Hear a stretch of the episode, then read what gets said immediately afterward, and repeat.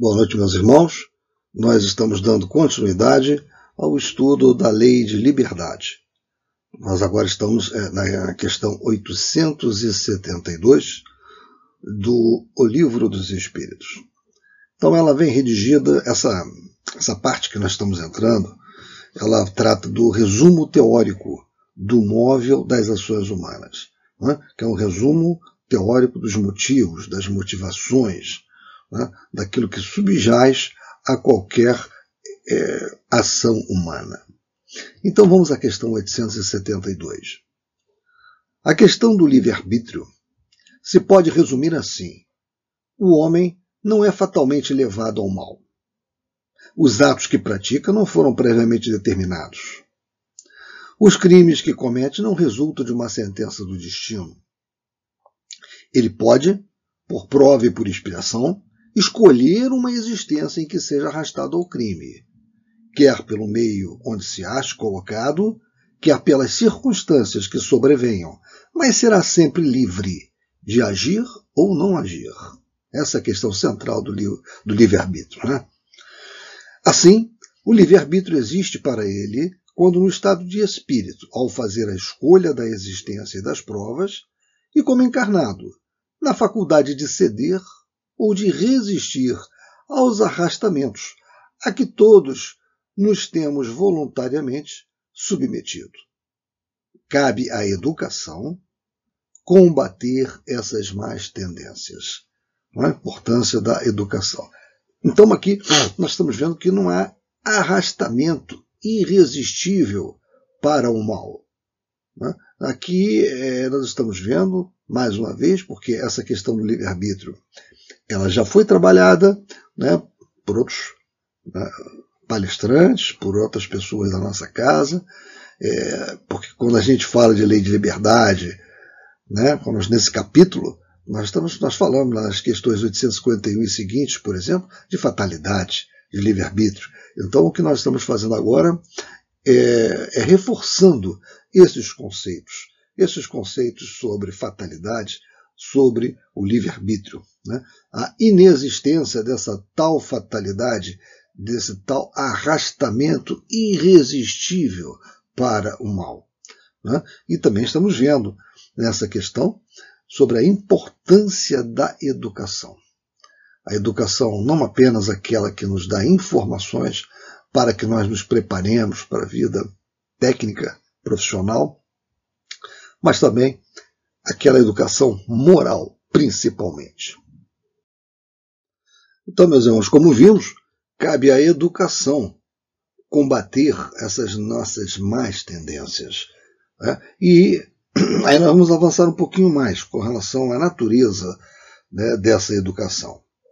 Falo-a utilmente quando se basear no estudo aprofundado da natureza moral do homem pelo conhecimento das leis que regem essa natureza moral, chegar-se-á a modificá-la, como se modifica a inteligência pela instrução e o temperamento pela higiene. Desprendido da matéria e no estado de erraticidade, o espírito procede à escolha de suas futuras existências corporais, de acordo com o grau de perfeição a que haja chegado, e é nisso, como temos dito, que consiste, sobretudo, o seu livre-arbítrio. Esta liberdade, a encarnação, não a anula. Se ele cede à influência da matéria, é que sucumbe nas provas que por si mesmo escolheu. Para ter quem o ajude a vencê-las, concedido-lhe é invocar a assistência de Deus e dos bons espíritos.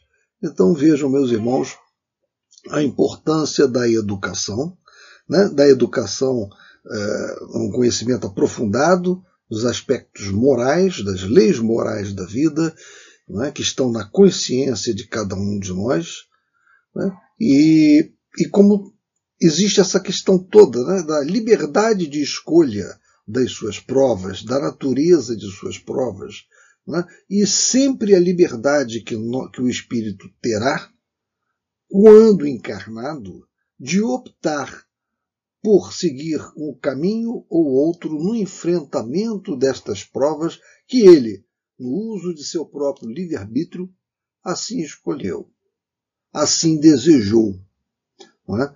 E Deus deu a cada um de nós, espíritos encarnados, ferramental muito importante para nos auxiliar.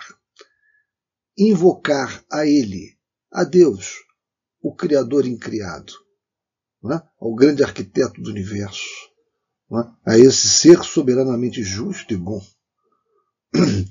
Então nós podemos invocá-lo, invocá-lo diretamente, invocá-lo mediante os seus espíritos de luz que o, que o assistem nesses trabalhos é, no nosso orbe. Então, meus irmãos, é, e como é que nós fazemos isso? Fazemos isso pela prece. É através da prece da oração com fé que nós alcançamos Deus, que nós alcançamos esta ajuda tão necessária no enfrentamento destas provas. Aqui nós temos uma referência à questão 337 do Livro dos Espíritos, que eu acho interessante ler para vocês. É, assim vem redigida a questão 337. A união do espírito com o corpo pode ser imposta por Deus? Respondem os espíritos. Pode ser imposta, assim como as diferentes provas. Sobretudo quando o espírito não está ainda apto para fazer uma escolha com conhecimento de causa. Como expiação, o espírito pode ser constrangido a se unir ao corpo de tal criança que, pelo seu nascimento e a posição que terá no mundo, poderá vir a ser para ele um instrumento de castigo. Então, o que nós estamos vendo aqui é uma importante distinção para nós, em doutrina espírita, sobre prova e expiação. Então, na prova, o espírito ele está apto para escolher entre um tipo de prova e outro, ou outros. Já na expiação, ele tem um débito de tal monta que não lhe cabe escolher. Há um constrangimento, há uma imposição a ele para uma determinada provação, que tem a natureza, a característica de expiação, porque ele é imposta. A dívida é muito grande, o débito é muito grande e não cabe a ele decidir se vai ou não vai ser testado em determinado ambiente ou em determinado corpo. Né? E a missão é um outro ponto que nós vamos ver mais adiante, apesar de não estar aqui, que ela é para os espíritos de escola, né? para os avatares, para aqueles espíritos que já estão iluminados, né? muito avançados, adiantados moralmente, e que aí eles retornam ao corpo carnal para alavancar o progresso dos demais que se encontram é, encarnados naquele mundo. Então nós temos prova, expiação e missão. Prova, existe a liberdade e a possibilidade de escolha entre um tipo e outro. Na expiação, em virtude dos débitos do espírito, ele terá, ele será constrangido a participar, a atuar num determinado corpo na próxima encarnação, a nascer num determinado lugar, a enfrentar determinadas provações. E na missão são os espíritos de escola, como eu disse, que mergulham na carne novamente para ajudar aqueles que estão no planeta e que, com o conhecimento dele, seja um conhecimento técnico, seja um conhecimento, seja a sua amplitude moral, né, ele vai muito ajudar. Então, como acabamos de ver, concedido é ao espírito invocar a assistência de Deus e dos bons espíritos para auxiliá-lo no, no, enfrentamento dos escolhos né, do caminho, né, das suas provas, né, das questões que ele tem que enfrentar. Ele não está sozinho neste plano material. É, e aí eu separei para vocês é, é, Mateus, uma passagem de Mateus, capítulo 7, versículos 7 a 11, que é muito interessante, é muito importante, porque vejam, é, pedi e dar-se-vos-á. Ou seja, pedi e dar-se-vos-á. Não é pedir e será apreciado. Então, pedir. Pedir, é claro, corretamente, com fé. Né? E dar-se-vos-á. Buscai e achareis. Batei e abrir-se-vos-á. Pois todo o que pede, recebe. O que busca, encontra. E a quem bate, abrir-se-lhe-á. Ou qual dentre vós é o homem que, se porventura o filho lhe pedir pão, lhe dará pedra? Ou se lhe pedir um peixe, lhe dará uma cobra? Ora, se vós, que sois maus, sabeis dar boas dádivas aos vossos filhos, quanto mais vosso Pai que está nos céus dará boas coisas aos que lhe pedirem. Então, meus irmãos, não estamos sozinhos. Né? Nós temos, podemos ter a certeza que, se pedirmos, receberemos, na medida dos nossos méritos, é claro. Se buscarmos, acharemos a resposta, acharemos o caminho. Se batermos, a porta vai se abrir para nós.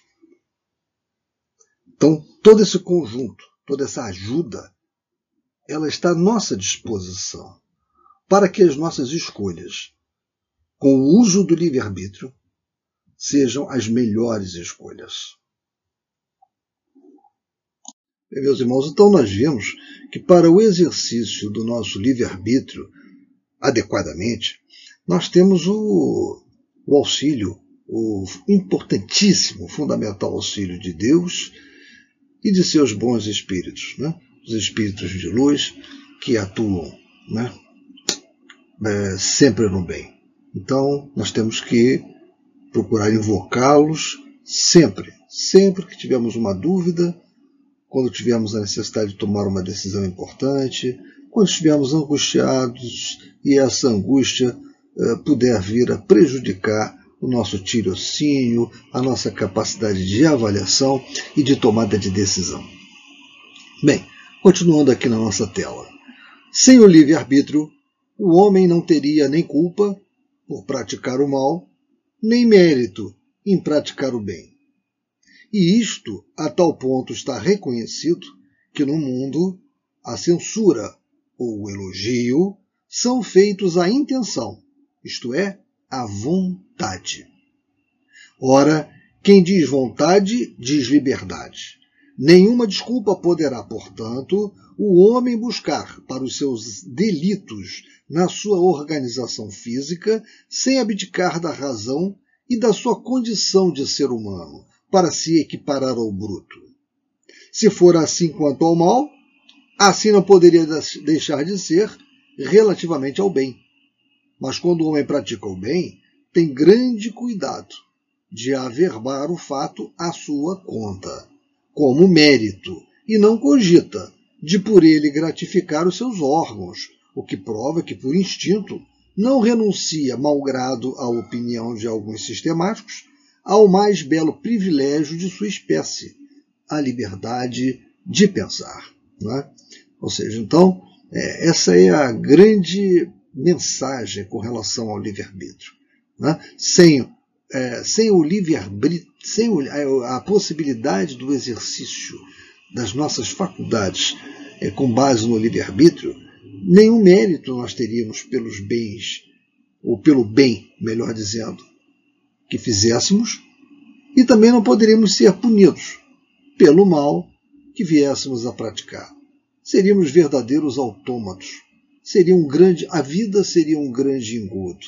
E nós sabemos que a vida não é um grande engodo.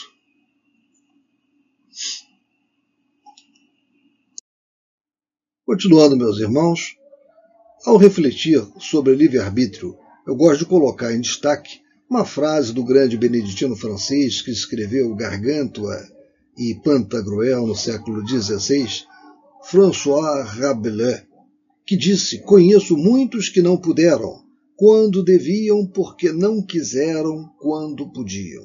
Reparem que interessante essa frase, né?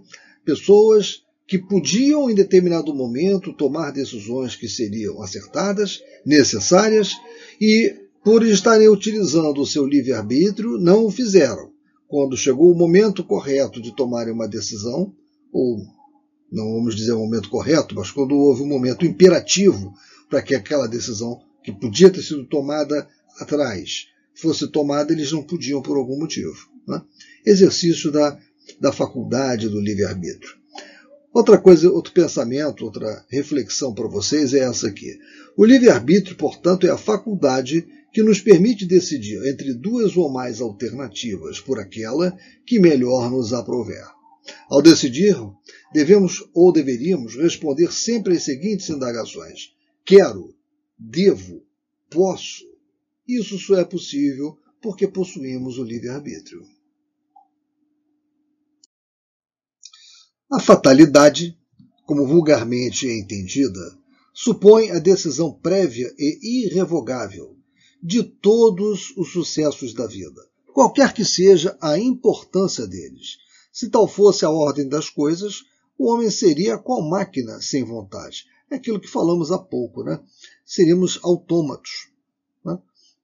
É, a vida seria um engodo de que lhe serviria a inteligência, desde que houvesse de estar invariavelmente dominado em todos os seus atos pela força do destino.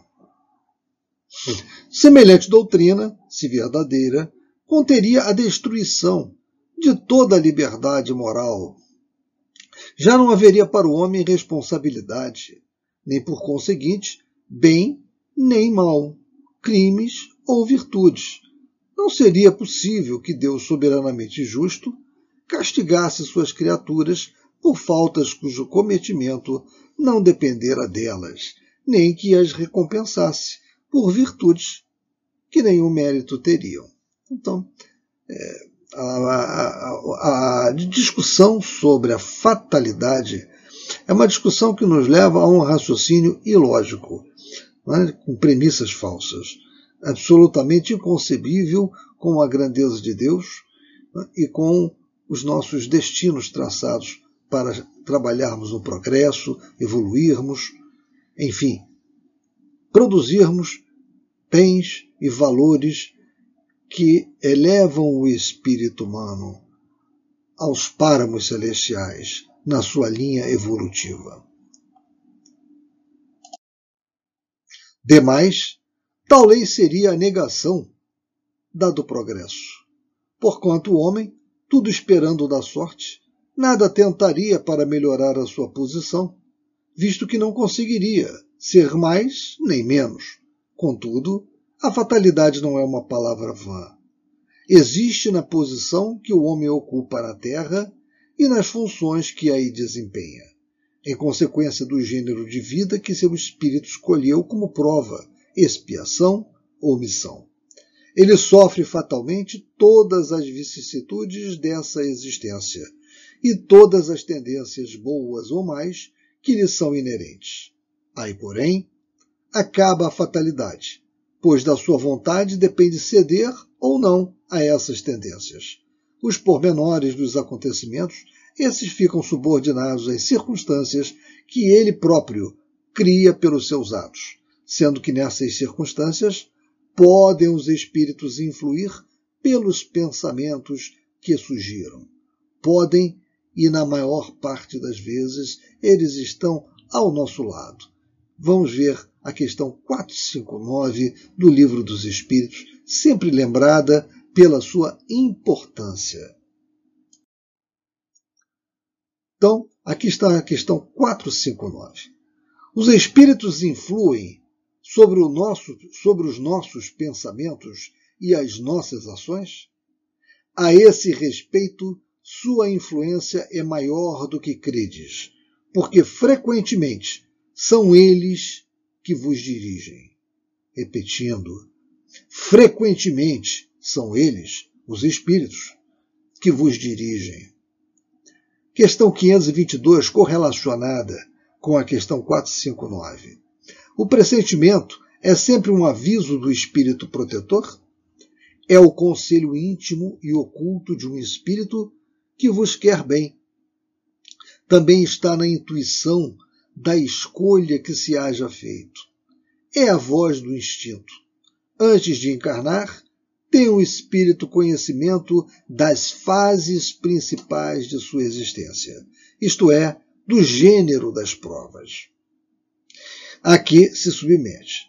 Tendo este caráter assinalado, ele conserva no seu foro íntimo uma espécie de impressão de, de tais provas. E esta impressão, que é a voz do instinto, fazendo-se ouvir quando lhe chega o momento de sofrê-las, se torna pressentimento. A fatalidade, portanto, os acontecimentos que se apresentam por serem estes consequência da escolha que o espírito fez da sua existência de homem. Olha só como é importante então essa parte, né? A tal fatalidade, ela é uma consequência, um resultado, né? um corolário das nossas ações. Ações essas praticadas com base no exercício do livre-arbítrio, que é a possibilidade de nós escolhermos entre duas ou mais alternativas, opções, aquela que melhor nos aprover. Então, após nós fazermos esse exercício de atuação né, pelo nosso livre-arbítrio, as consequências disso, sim, é que poderão ser classificadas como fatalidade. Mas elas não estavam antes previstas, porque nós teríamos condição de mudar poderíamos fazer diferente. Então, se optamos pelo caminho A, ou pelo caminho B, ou pelo caminho N, cada um deles nos trará consequências. Então, a essas consequências, aí sim, nós podemos dar o nome de fatalidade.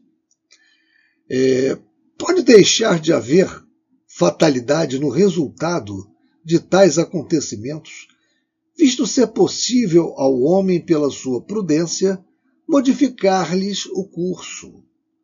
Nunca há fatalidade nos atos da vida moral. No que concerne à morte, é que o homem se acha submetido em absoluto à inexorável lei da fatalidade.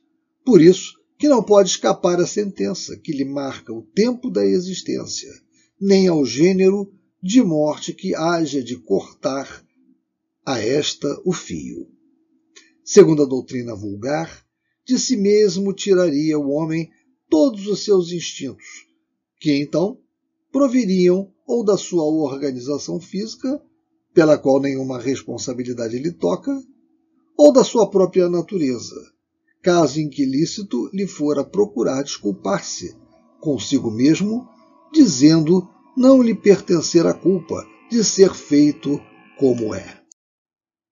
Muito mais moral se mostra, indiscutivelmente, a doutrina espírita. Ela admite no homem o livre-arbítrio em toda a sua plenitude. E se lhe diz que, praticando o mal, ele cede a uma sugestão estranha e má, em nada lhe diminui a responsabilidade, pois lhe reconhece o poder de resistir, o que, evidentemente, lhe é muito mais fácil do que lutar contra a sua própria natureza.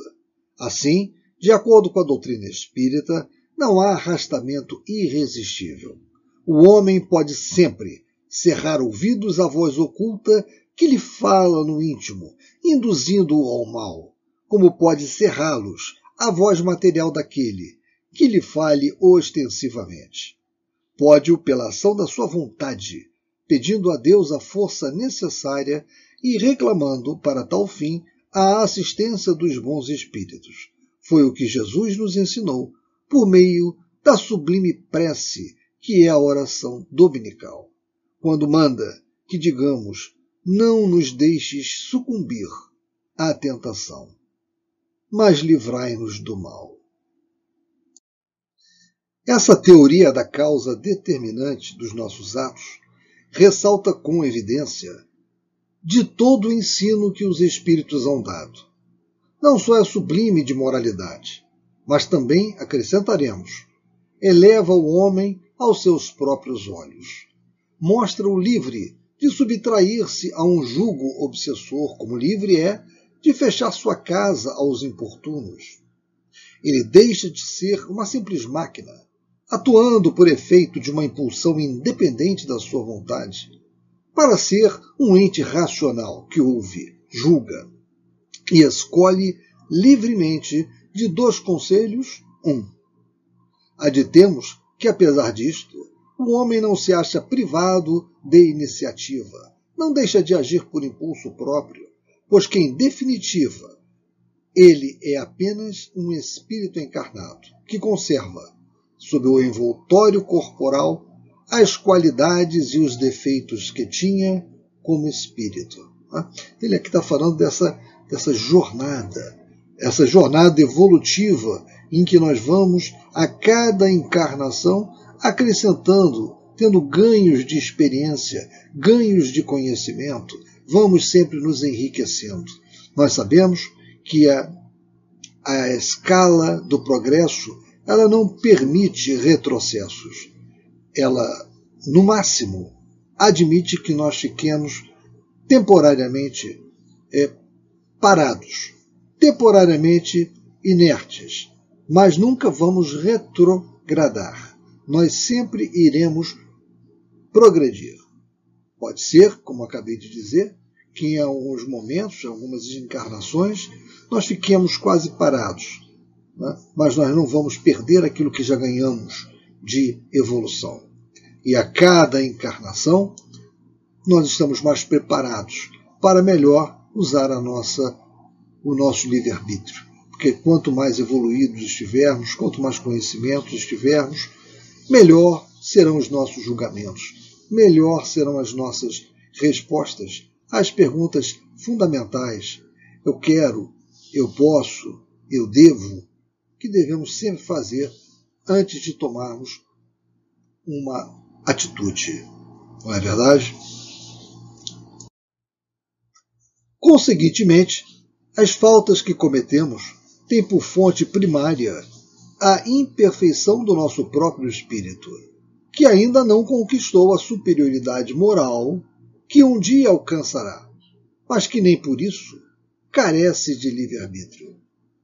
A vida corpórea lhe é dada para se expungir de suas imperfeições, mediante as provas por que passa, imperfeições que precisamente o tornam mais fraco e mais acessível às sugestões de outros espíritos imperfeitos que delas se aproveitam para tentar fazê-lo sucumbir na luta em que se empenhou. Se dessa luta sai vencedor, ele se eleva. Se fracassa, permanece o que era, nem pior, nem melhor. É aquilo que nós estamos falando. Não, não se retrograda na senda, na senda do progresso. Podemos permanecer no mesmo estágio durante algum tempo, mas iremos, até pela força irresistível do progresso, evoluir. Será uma prova que lhe cumpre recomeçar, podendo suceder que logo tempo, que longo tempo, podendo suceder, que longo tempo gaste nessa alternativa.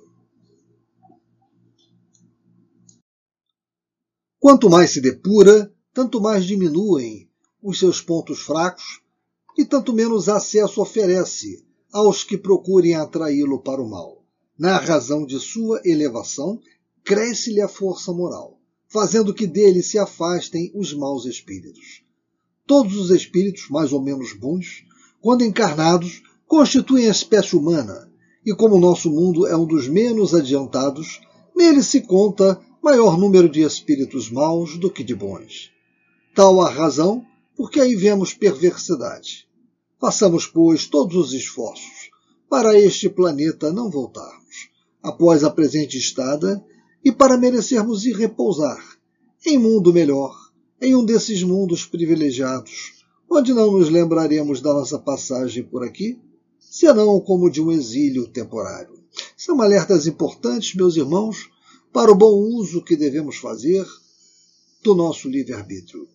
Né? E falar em livre-arbítrio é falar indiscutivelmente de pensamento. Porque quando eu faço escolhas, quando eu opto por um caminho ou outro, eu estou usando o quê? O meu pensamento. Eu estou raciocinando, eu estou pensando. Então, este mesmo pensamento, ele tem que ser o tempo todo muito trabalhado, muito burilado por nós, para que nós afastemos os maus espíritos, aqueles que procuram, que nos procuram porque ainda estamos com uma vibração né, ruim, porque os nossos pensamentos estão sintonizados com eles. Vamos mudar os nossos pensamentos, vamos mudar a nossa vibração, porque assim nós vamos atrair os bons espíritos, os espíritos de escola, nossos amigos da espiritualidade, que só esperam uma oportunidade para poderem nos auxiliar, nos darem intuições, pressentimentos. Então, muito cuidado com o pensamento. É através do bom uso do nosso livre-arbítrio, né?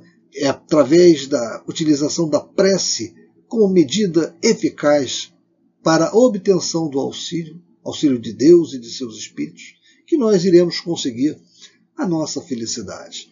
Quando nós falamos em felicidade, às vezes nós ficamos pensando há uma medida que dê para nós usarmos no nosso planeta para a felicidade humana. O livro dos Espíritos, na questão 922, ele trata dessa matéria. Apesar de nós estarmos dando, indo um pouco mais à frente, né, eu gostaria de ler para vocês a questão, para encerrarmos a nossa conversa, a questão 922 do Livro dos Espíritos. É uma questão que às vezes passa desapercebida por nós em algumas das leituras que fazemos do Livro dos Espíritos, mas ela é de fundamental importância. Ela nos fala da nossa felicidade e daquilo que é importante para que nós sejamos felizes. E é claro, quando eu falo em felicidade, isso está indissoluvelmente ligado ao bom exercício do nosso livre-arbítrio. Veja o que diz a questão 922 do Livro dos Espíritos. A felicidade terrestre é relativa à posição de cada um. O que basta a felicidade de um faz a infelicidade do outro. Entretanto, há uma medida de felicidade comum a todos os homens? Esta é a pergunta de Kardec.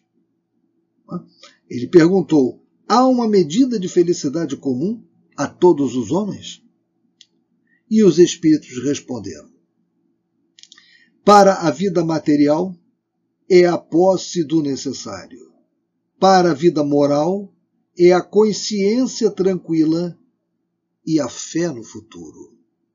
Então, esta resposta ela é muito importante. É de uma abrangência muito grande. Vejam o que responderam mais uma vez os espíritos ao serem perguntados por Kardec se existe uma medida de felicidade comum a todos os homens. Eles responderam, repito, para a vida material é a posse do necessário. Para a vida moral é a consciência tranquila e a fé no futuro. Então, meus irmãos, fiquemos com essa com essas reflexões finais que nós escolhemos da, da resposta dada pelos espíritos a Kardec à questão 922, contida no Livro dos Espíritos. Muito obrigado pela atenção. Fiquem todos na paz de Deus.